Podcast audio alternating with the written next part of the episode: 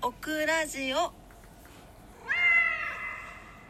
はい、こんばんは、DJ オクラです。9月、9月じゃない、930日目の夜です。はい、えー、1000日まであと1ヶ月となりましたね。今晩もどうぞお付き合いください。よろしくお願いします。今日は2月2日の夜です。はい、マフちゃん。うん、こんばんは。DJ マフ久しぶりですね。うん。どうしたの？ご飯入ってたでしょ。ご飯食べておいで。うん。はい、えー今日は金曜日の夜ということでいかがお過ごしだったでしょうか、えーオクラはですねお休みいただいておりまして、えーゆっくりさせていただきましたね。はい。うんどうした？はい。うんどうしたの今私があくび出ちゃった。猫のあくびにつられました。ちょっとお水飲みますね。うん。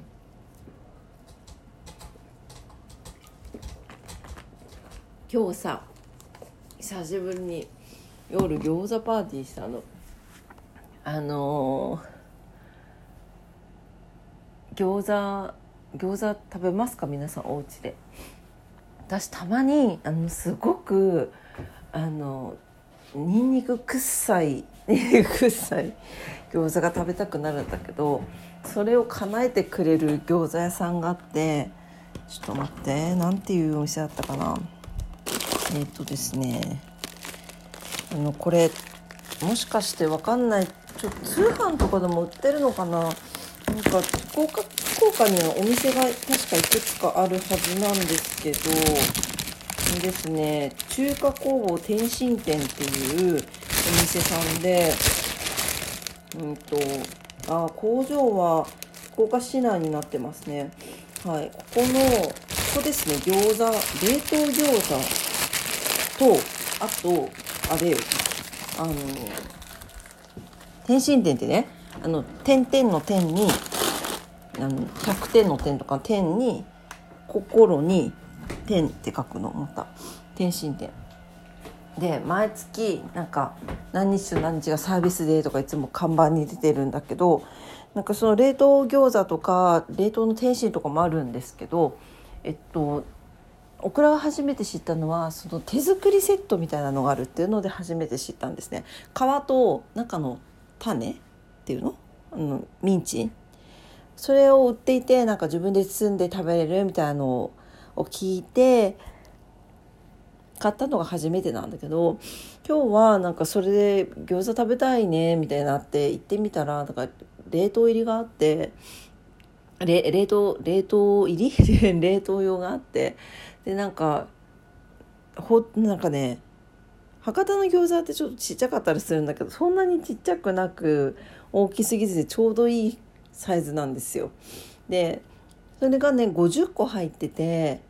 なんか面白いのが手包みとだから人の手で包んだやつと機械包みと売ってあるの。で機械包みの方がちょっと安いんですね。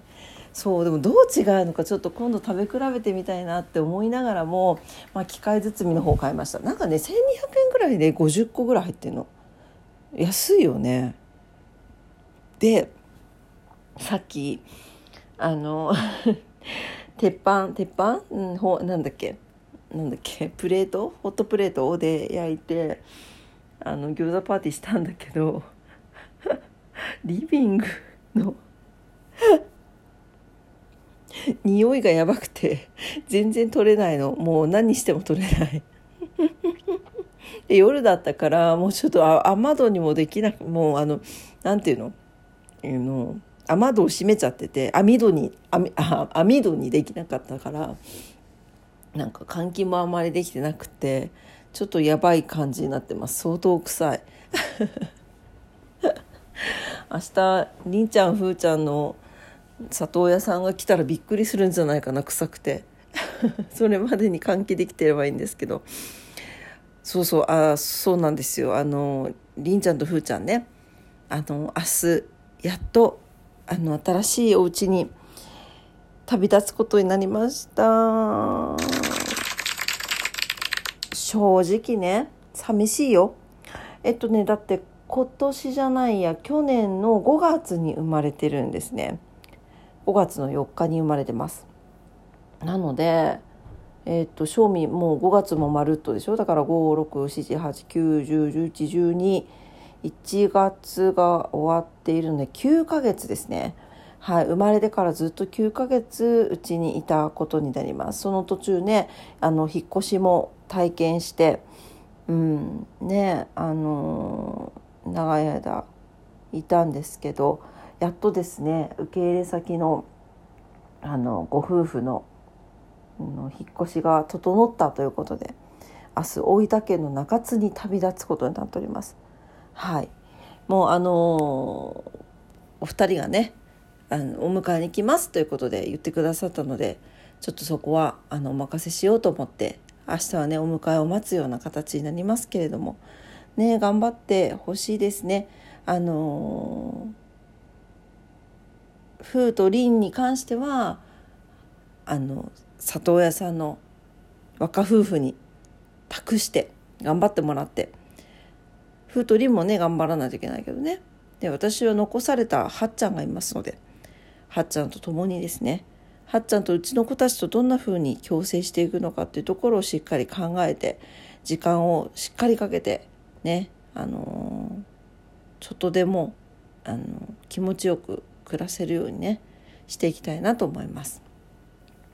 あもうあとねやっぱりお外にいる猫ちゃんたちが結構発情したりとかするのを見てるとあ避妊手術とかしてしないといけないなってつくづく思っています。なんかそういうところもね活動していけたらなと思いますけれども。まあとにもかくにもねめでたいことでもあるし正直寂しいことでもあるんだけど2人の新しい門出を皆さんお祝いとあと応援とよろしくお願いいたします。はいもうやっとだからこれで、えー、途中から聞いてる方はねそうねご存知ないかもしれないんだけどえっ、ー、とはっちゃんっていうねあのずっとお外にいたあの8割のお母さん猫がいてもう警戒心がめちゃくちゃ強くて全然避妊手術できなかったんですよ。で何回も産んでいてでその何回も産んでいるる途中で何度かあの保護できた子猫に関してはうちで保護させてもらってもう保護というほどのことはできてないんですけどねあのうちで一旦こう保護してから里親さんにあの渡したりっていうことを何度かしていたんですね。でまあなんかこのは、えっと、ふーちゃんとりんちゃん産んだ時去年の5月の時にびっくりしたんですけどあのー、産んだ後にねお家の中に入ってきたんですよ。信じられなくてだって家の中うちの子たちいるんだよ。ね、でもそれでも入ってきたってことは多分もう外で子育てするのは限界だったんだろうなと。おおどうしたの？もうね扉がさボロボロになるからやめてよ。出たいの？はいいいよ行っておいで。そうだと思うんですけどそういうね多分決心をしてお家の中に入ってきたので私の方でもあの保護をさせてもらいました。当時ね5匹あの子猫ちゃんがいた状態だったんですけどえっ、ー、と